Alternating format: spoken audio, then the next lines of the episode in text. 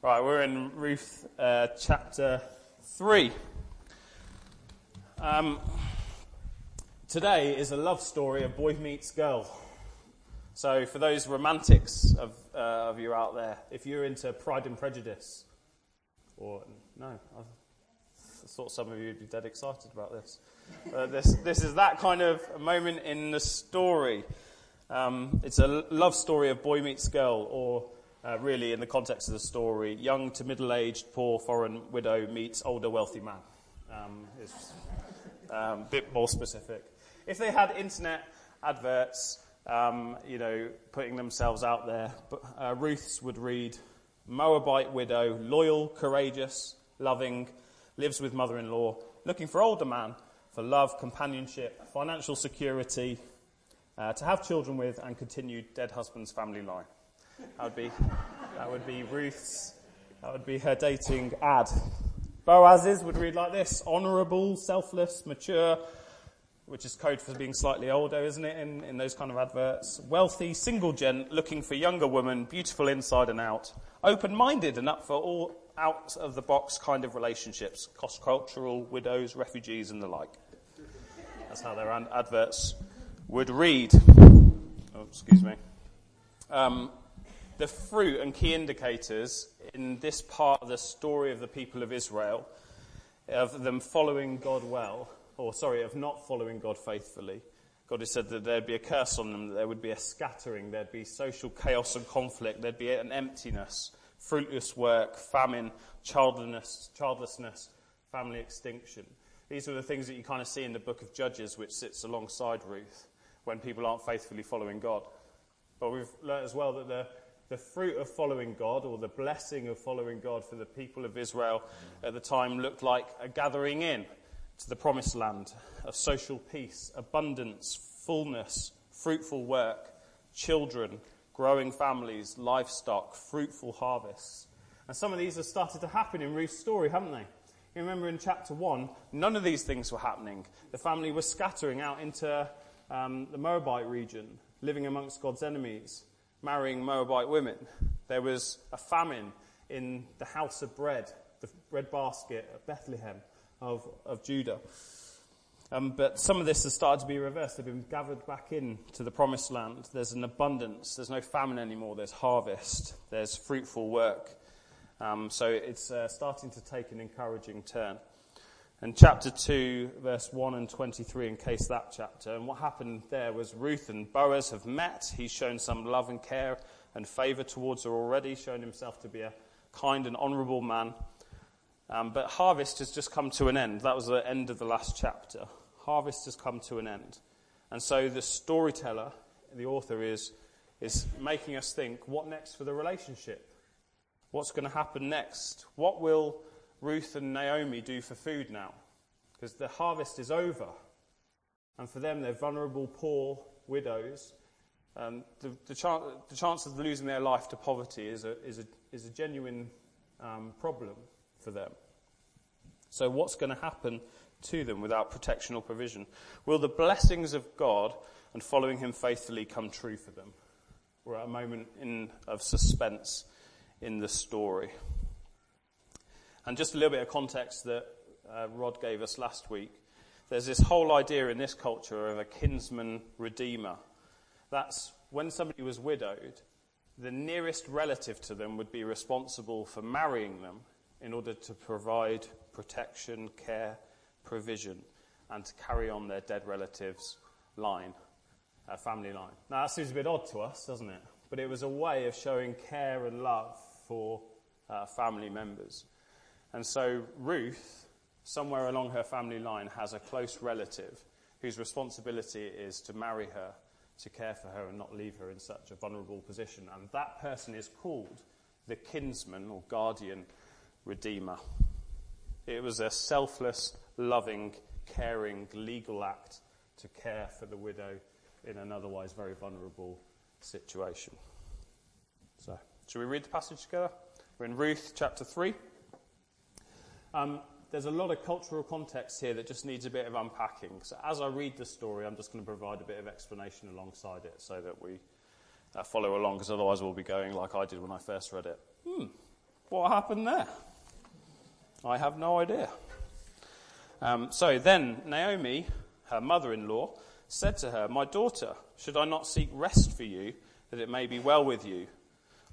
Naomi's wanting remarriage for Ruth, love, companionship, security, family line, and probably Mahlon's land redeemed as well. Says, Is not Boaz our relative, with whose young women you were? See, he is winnowing barley tonight at the threshing floor. Therefore, wash and anoint yourself, put on your cloak, and go down to the threshing floor. I.e., maybe she's noticed that Boaz has taken a bit of a liking and shown favour to Ruth. Could he be your kinsman redeemer? Don't go down smelling of sweaty harvest work. Get yourself ready for the big moment. Uh, but don't make yourself known to the man until he has finished eating and drinking. She's not just making the point, don't bother a man while he's eating, wait until he's satisfied. That's that's not all she's saying. She's saying, wait until you can talk privately together about a possible marriage. But when he lies down, observe the place where he lies, and then go and uncover his feet and lie down, and he'll tell you what to do. I don't know about you, when I read that, I went, hello, hello? What's going on here? But it's not that kind of moment. We, uh, in an over sexualized Western culture, we can read things and uncover his feet. I wonder what that means. Is that a euphemism? There are some euphemisms in this uh, passage, but that's uh, not that. What, what it's saying is wait until you get him alone to talk properly, see how he is about the idea of marriage. She's encouraging Ruth to take a bit of a risk and a gamble and suggests the idea to Boaz. And she replied, All that you say, I will do. She takes the advice of her mother in law. She values her parental wisdom and care in considering marriage, which in this culture was perfectly normal. It's the way of things. Verse 6 So she went down to the threshing floor and did just as her mother in law had commanded her. And when Boaz had eaten and drunk and his heart was merry, he went to lie down at the end of the heap of grain, uh, perhaps away from other workers who would have been in the barn and heard, overheard their conversation. And she came softly and uncovered his feet and lay down. And at midnight the man was startled and turned over, and behold, a woman lay at his feet. Perhaps the chill of the evening air was what woke him up. He's got this unexpected visitor at the end of his bed. There are others in the barn, but it's still a bit of a compromising situation. He's startled. He doesn't recognize her. He said, Who are you? And she answered, I'm Ruth, your servant. Spread your wings over your servant, for you are a redeemer. Again, hello, hello, what's going on here? She's not doing what she's saying about spread your garment over. In Arab cultures, that's still an expression for a proposal for marriage. So she's proposing marriage to Boaz. She's asking him to become her kinsman, guardian, redeemer. And he said, May you be blessed by the Lord, my daughter. You've made this kindness greater than the first, in that you've not gone after young men, whether poor or rich. You've not married just for love, a poor guy. You've not just married wealth, a rich guy but you're choosing to marry selflessly, thinking of the person that you want to marry and thinking about your family, because it's not only going to redeem Ruth and Mahlon's land, it's actually going to provide security and safety for Naomi, her mother in law, as well.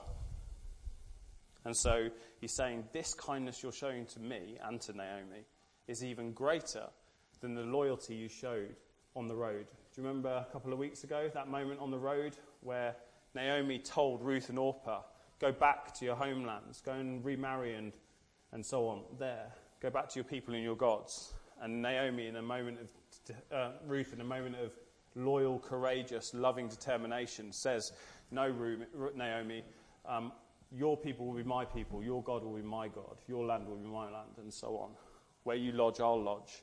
She shows this wonderful, stunning loyalty towards Naomi. And so Boaz has heard about that and is saying, This is even greater kindness. And now, my daughter, don't fear. We're in verse 11. I will do for you all that you ask, for all my fellow townsmen know that you're a worthy woman. It's the same term that's used of the righteous woman that's in Proverbs 31. I.e., Boaz is saying yes to the proposal of marriage. Hey, it's a bit hidden, isn't it? But he said yes. It's a good moment, yeah? kind of expecting a bit of cheer and pomp and ceremony. Hey, hey, thanks, getting in the spirit of things. He recognizes her inner beauty. He recognizes her as a, a woman he wants to marry. Verse 12, and now it's true that I am a redeemer. I am a relative of yours, I could do this. Yet there is a redeemer nearer than I. I, I'm a relative of Elimelech, and I could redeem you, but there's a relative who's closer, who legally is responsible for doing it, which is why Boaz hasn't done it yet. But Boaz is hoping that nearer relative won't, so he can marry the girl. we'll see if that happens. Uh, remain tonight, verse 13, and in the morning, if he will redeem you, good, let him do it. But if he's not willing to redeem you, then as the Lord lives, I will redeem you.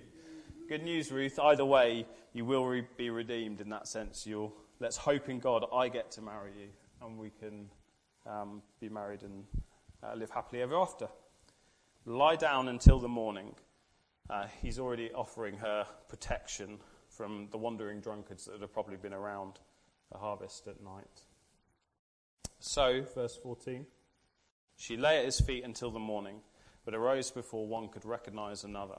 And he said, Let it not be known that the woman came to the threshing floor, i.e., because there's a legal issue of who's the kinsman redeemer, he wants, doesn't want to compromise an honest outcome, or he's wary of the damaging gossip that could go on if somebody saw.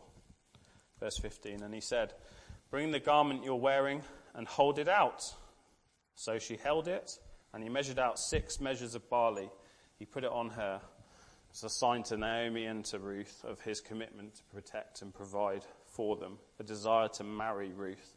And it also provides an explanation to anybody who sees Ruth returning the next morning really early. Hold on a minute. Where's she been? Oh no, she's got barley on her. Okay, she's been working collecting it. Uh, then she went into the city, verse 16. And when she came to her mother in law, she said, How did you fare, my daughter? This is the, equivalent of your mum. You get home. How did the date go? What, what did he say? That's kind of that kind of moment. And then she told her all that the man had done for her, saying, These six measures of barley he gave to me, for he said to me, You must not go back empty handed to your mother in law. And she replied, Wait, my, my daughter, until you learn how the matter turns out, for the man will not rest, but will settle the matter today. Naomi knows Ruth's honourable character and sees the, design, uh, the sign of his desire to marry Ruth and is convinced he'll follow through. It's a great boy meets girl story. But I wonder what do girl meets boy, boy meets girl stories look like in our cultural moment? And here's a bit of a, a bit of a summary. I'd probably describe our cultural moment boy meets girl stories as um, this hook up, shack up, break up. Hook up, in the sense that uh, the other day I was reading an internet article, uh, just caught the headline um, better to have sex on the third than the first date. I was like, how reserved? Um, why wait so long? You know, if, it, there's a sense in our culture, isn't there, an attitude towards sex that if it doesn't do any harm and both agree to it, then uh, all's uh, fair game. What's the problem? Sex is something that's playful, fun, you use for your own benefit, personal satisfaction and fulfillment, and it's essentially just a, a physical act. The next stage, once you've, once you've done that, is, that, um, is to live together, to cohabit, to do a bit of a trial run. Yeah? And that's understandable, isn't it? You know, marriage is a big deal. It can go wrong. Divorce rates in our nation are incredibly high. So, understandably, people have become quite cautious and pessimistic towards marriage. And so, do a trial run, live together for a while, cohabit, see if the relationship's got legs, see if it's what I want, if it will fulfill what I want from a relationship. Don't jump in too soon. Perhaps being cautious, saying someone better might come along. Marriages are fragile, um, being a bit suspicious. And then break up. The average Brit has four sexual partners before staying with someone. Breakups are a part of normal everyday life in Britain, aren't they? And so is the pain, the hurt, the emotional distress, the mental health problems, the self esteem. And our pop culture songs are full of breakup stories, aren't they? I not long ago did a talk, and I um, referenced, which I'm going to do in a second, an Olivia Rodrigo song that's called "Driver's License," which is top of the charts at the time, and all top five songs in the charts at that moment when I looked were all about breakups and the pain of it and the hurt. Here's what Olivia Rodrigo writes in her song. I know we weren't perfect, but I've never felt this way for no one. And I just can't imagine how you could be so okay now that I'm gone. Guess you didn't mean what you wrote in that song about me, because you said forever. And now I drive alone past your street. Are you resisting singing it? You're doing very well. Well done. I can, you know, we'll hear somebody humming it in a second. And all my friends are tired of hearing how much I miss you, but I kind of feel sorry for them because they'll never know you the way that I do. Yeah. Today, I drove through the suburbs, it's in the lyrics, and, the, and pictured I was driving home to you. Red lights, stop signs. I see your face in the white cars, front yards. Can't drive past the places we used to go to, because I still love you, babe. Ooh, ooh, ooh, ooh, ooh, ooh. Sidewalks we crossed. I still hear your voice in the traffic. We're laughing over all the noise. God, I'm so blue, nowhere through, but I still love you, babe. It's the pain of breakups. Surely there's something better than that. Surely there's something better than that. What does the Bible say is God's best for us in terms of boy meets girl moments? And the Bible describes it this way leave, cleave, stay together. Leave, make the decision to leave your family and begin a new one with a spouse. Cleave. The idea of marriage in Christianity is exactly what the Spice Girls sung about. When to become one. I won't, I won't go on. Because you're not asking me to. But that is. but that is, that's not that's, uh, that's the purpose, that's the Christian purpose of marriage. Two f- becoming one flesh. That was the purpose of it in Genesis. The two may become one flesh. And so the decision is to cleave. Give yourself to the other person. Be joined to them as one. That's what the purpose of sex is. Sexual union is to unite two to become one flesh. Marriage is about us, not me and my personal fulfillment and satisfaction. The question in marriage is how can I love my spouse well? Not what do I want from my spouse. And the third part is stay together. It's a covenant relationship of promises, isn't it? Until death. That's the promise that you make. Till death do us part. It provides stability and security for children to be raised in. And then you find fulfillment not in what the other person can do for you, but in giving yourself away to them wholeheartedly. And it's not a relationship where we give up when it gets tough, because inevitably, marriage does get tough, doesn't it? It's hard work. It can be a grind at times. And marriage isn't just about the feeling of love for the person, because feelings can come and go, can't they? But marriage is about a decision to love someone, choosing to love them. This is God's best for us in a boy meets girl moment. And if you're not convinced, then let me try and convince you with some statistics. Statistically, this is a better move than the other cultural option. Uh, one writer says this According to statistics, couples who didn't live together before marriage experience a greater divorce rate than couples who didn't. Most unmarried couples who live together break up within five years, and the divorce rate for those who do eventually marry is 67%, compared to 45% divorce rate for those couples who didn't live together before their marriage, which isn't a great rate either, is it? But at least, know, it, I think the point is, it's better. Cohabiting a trial run essentially doesn't improve your chances of living happily ever after. So Jess and I got thinking off the back of the passage, what are, would be our, our 10 tips for a boy meets girl type moment, 10 pastoral guidelines, as it were. Jess and I put these together and we, we taught them through, um, but because of the pace of life, it's just me sharing them. We didn't have time to prepare, prepare otherwise.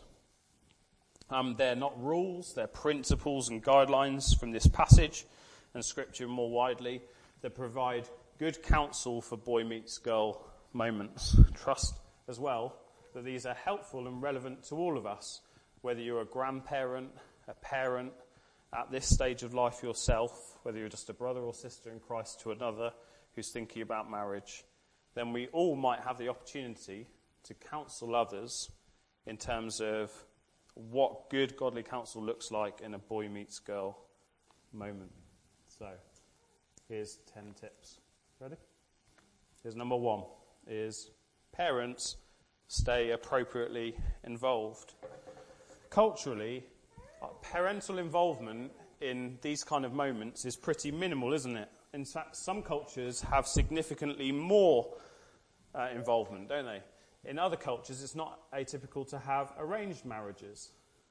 And uh, that can be kind of the norm in other cultures. I've got a friend who married a Christian Indian girl. Who was, they lived in Bedford, and they had essentially a type of arranged marriage. If you're wondering how good the stats are on that, the divorce rate in the US for those who aren't in arranged marriages is 40 to 50%, moves up and down in that bracket. For those who are in arranged marriages, for whatever reason, is 4%. So if you're looking for a good reason to have an arranged marriage, that would be a fairly good one, I would have thought.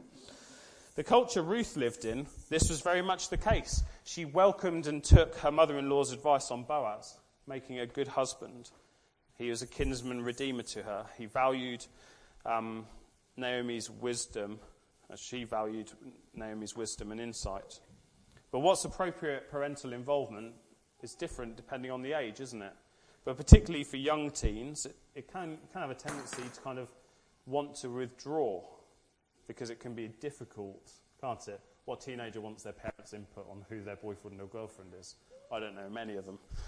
Um, but, and so it can be easy to kind of withdraw from that time. But younger teens, especially, need, may not want, but need parents' involvement to help unnecessarily avoid, avoid unnecessary pain and hurt. They're developing adults' bodies, but not with adult emotions and wisdom in decision making and still need their parents' loving but very sensitive involvement in it. And as they develop into later teens and therefore adults, the appropriate level of involvement changes. But personally, Jess and I only got engaged when I was 30. I'm obviously not going to my mum and dad and going, what do you think?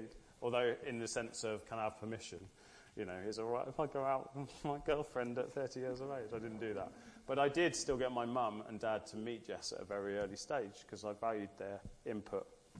Um, second, be purposeful, i.e., be clear in your mind whether you want to get married or not.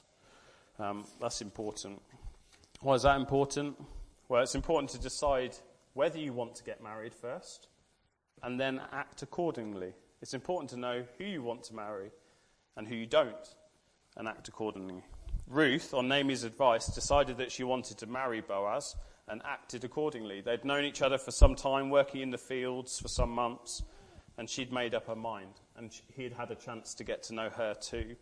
And Ruth, in this passage, is full of incredible purpose, isn't she? In the way that she goes down to the threshing floor to propose the idea of marriage to Boaz. And Boaz is full of purpose as well. As soon as she suggests the idea, he resolves he's going to find out how to resolve the matter the next day and goes off to sort it.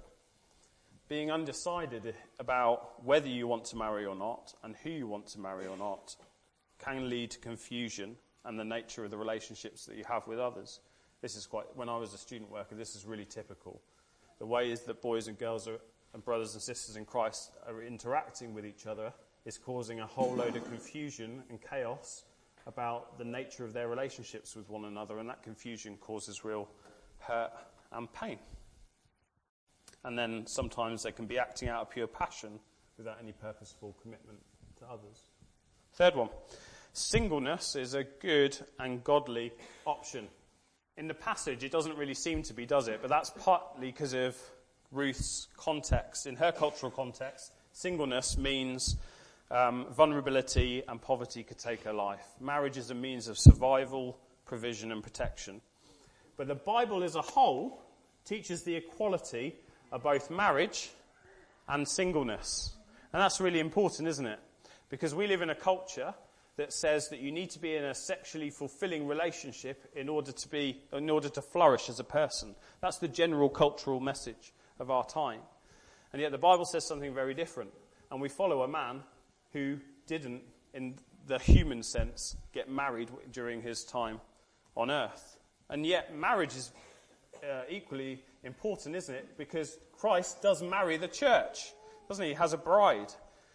And so both are valid, equally good, godly options. Because marriage is a wonderful picture of Jesus' relationship to his bride, the church. He lays down his life for his bride, and she honors him in response.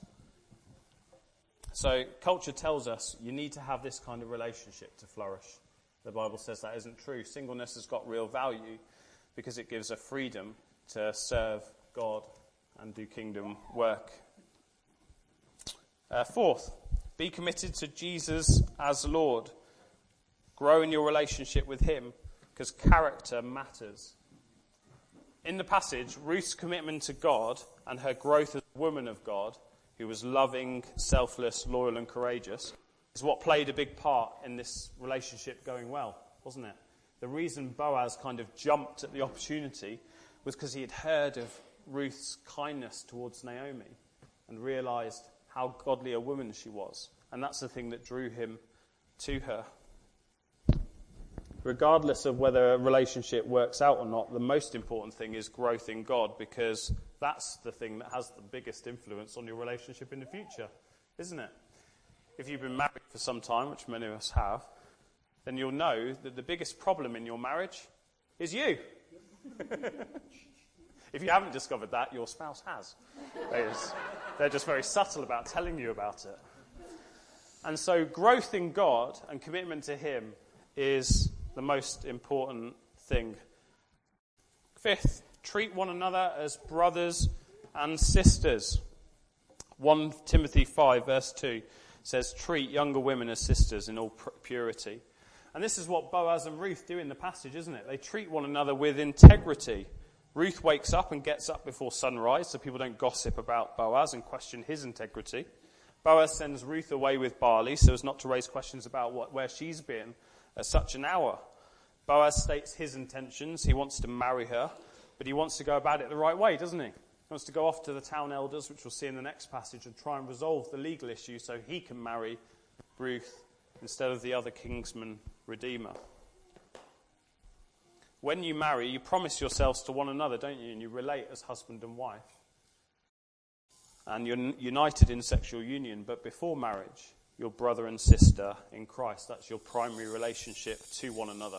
I know culturally we put labels to things, don't we? In fact, when Jess and I uh, were. No, I can't share that, can I? Thanks part of our having a conversation about this was what I can say and what I can't. And I didn't clear that one. I'll shut myself up. But what can happen is you've got these labels in culture, but really biblically, you're either brother or sister or you're husband and wife, aren't you? I mean, uh, there's, a, know, there's an engagement process there as well. But there's, there's essentially the, the two relationships. And when we realize God's boundary for relationships is sex within marriage for a man and a woman, we hear something restrictive. I don't know about you, but when you hear something restrictive, your human mind instinctively goes, How far can I push that boundary? What's the minimum I can get away with? And so it is in boy meets girl situations. And it's essentially the wrong question. The right question is this is my brother or my sister. What does it mean to treat her or him as my brother or sister?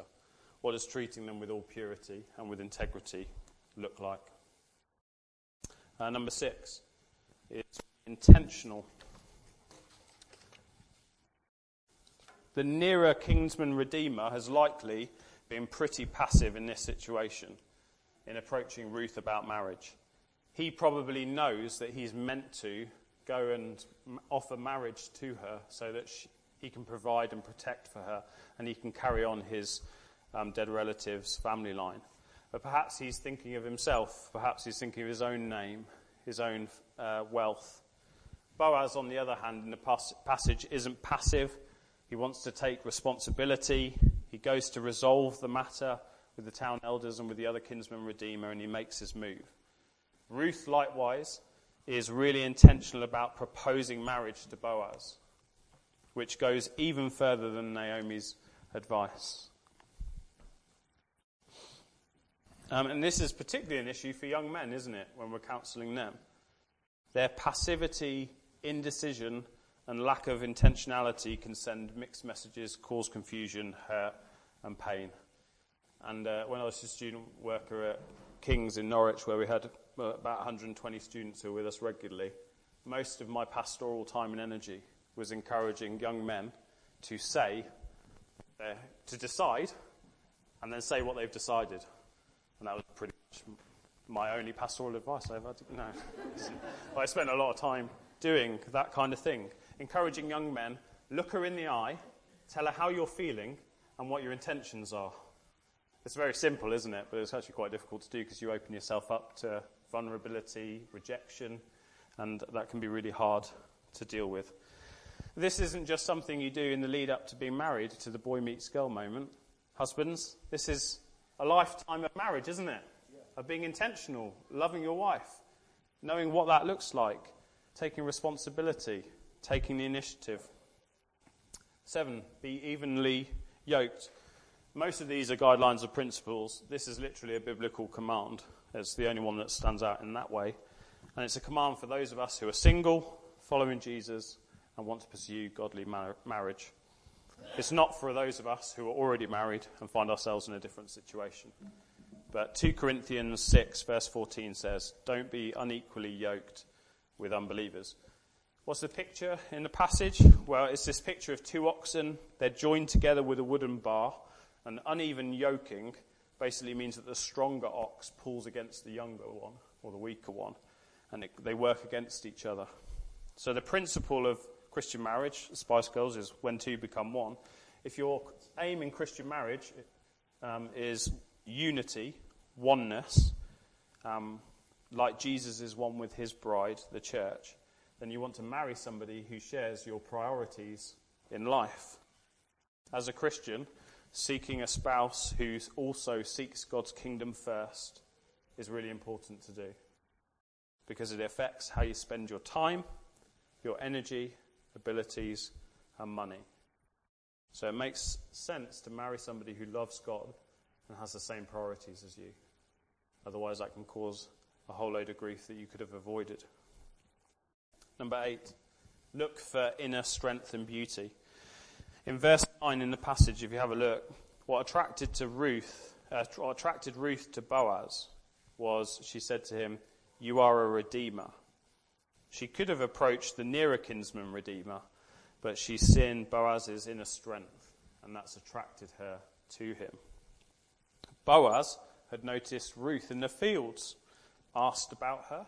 He's shown favour towards her already, possibly because he's attracted to her outward beauty.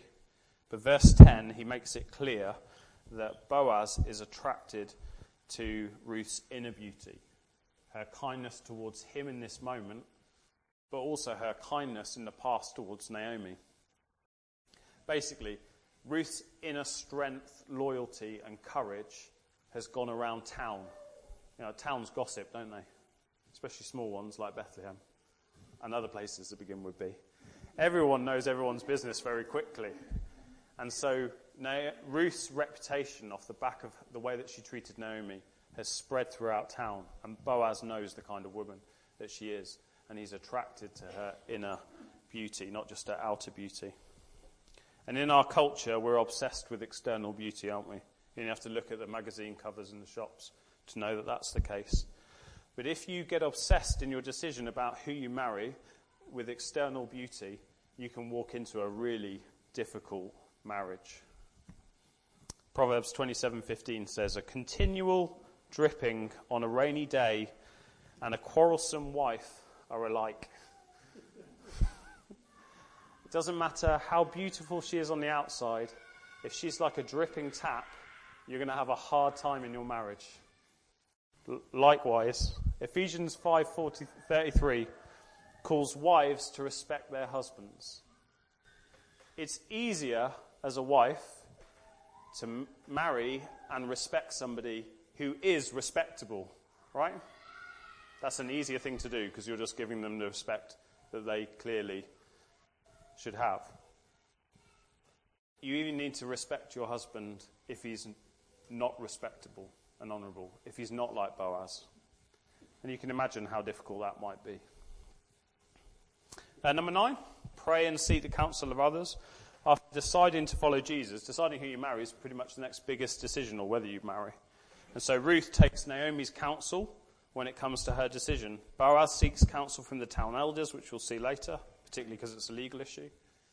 Proverbs 11:14 says, "Where there is no guidance, a people falls, but in an abundance of counselors there is safety." Or in some versions it says, "With many counselors there is victory."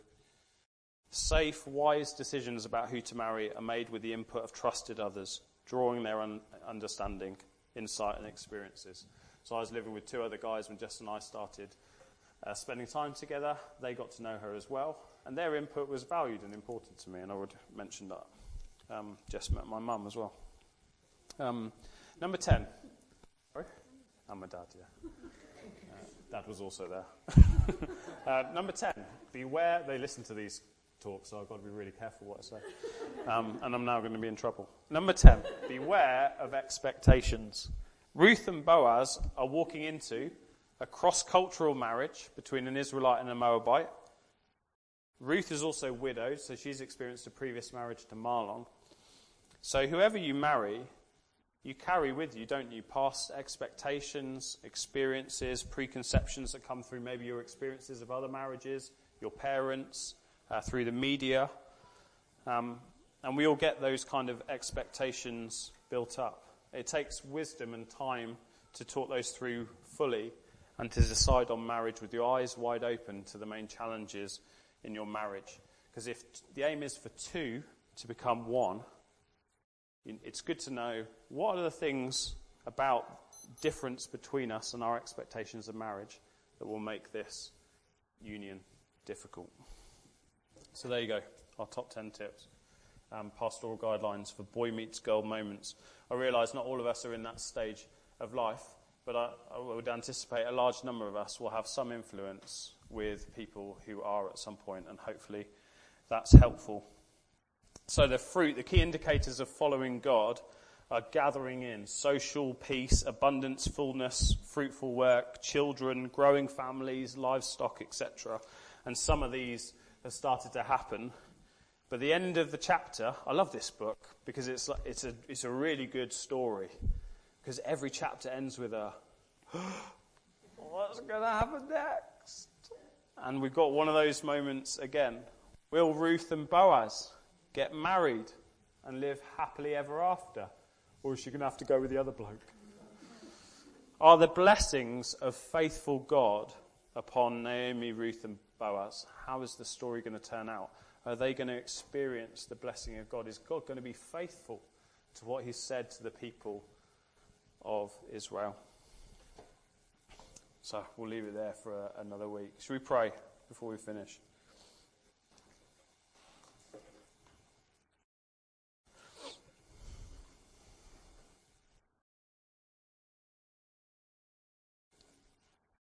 Father God, we thank you for your uh, faithfulness towards us. We thank you for it demonstrated in this wonderful book that we're going through. Um, we thank you that you've sent a king, King Jesus, to reign over our lives, to bring uh, a peace, a harmony to life uh, with God and with others. Uh, we so appreciate the faithfulness that you're showing in this book. It's not just something we're reading in a story, it is something that's impacting our lives as well. And uh, Lord, we pray, we thank you for your wisdom and guidance. We thank you for the joy of marriage and the joy of singleness, whichever we've decided on. We thank you that your Spirit helps us to walk through both with grace and mercy towards others and to ourselves. I just pray um, off the back of this morning, when we have opportunity to counsel others in these boy meet girl uh, moments, we pray that you would give us a spirit of wisdom that is of genuine, genuine encouragement, support, and wisdom to them so that we can see many make good decisions and live in the benefit of it. We pray in Jesus' name. Amen.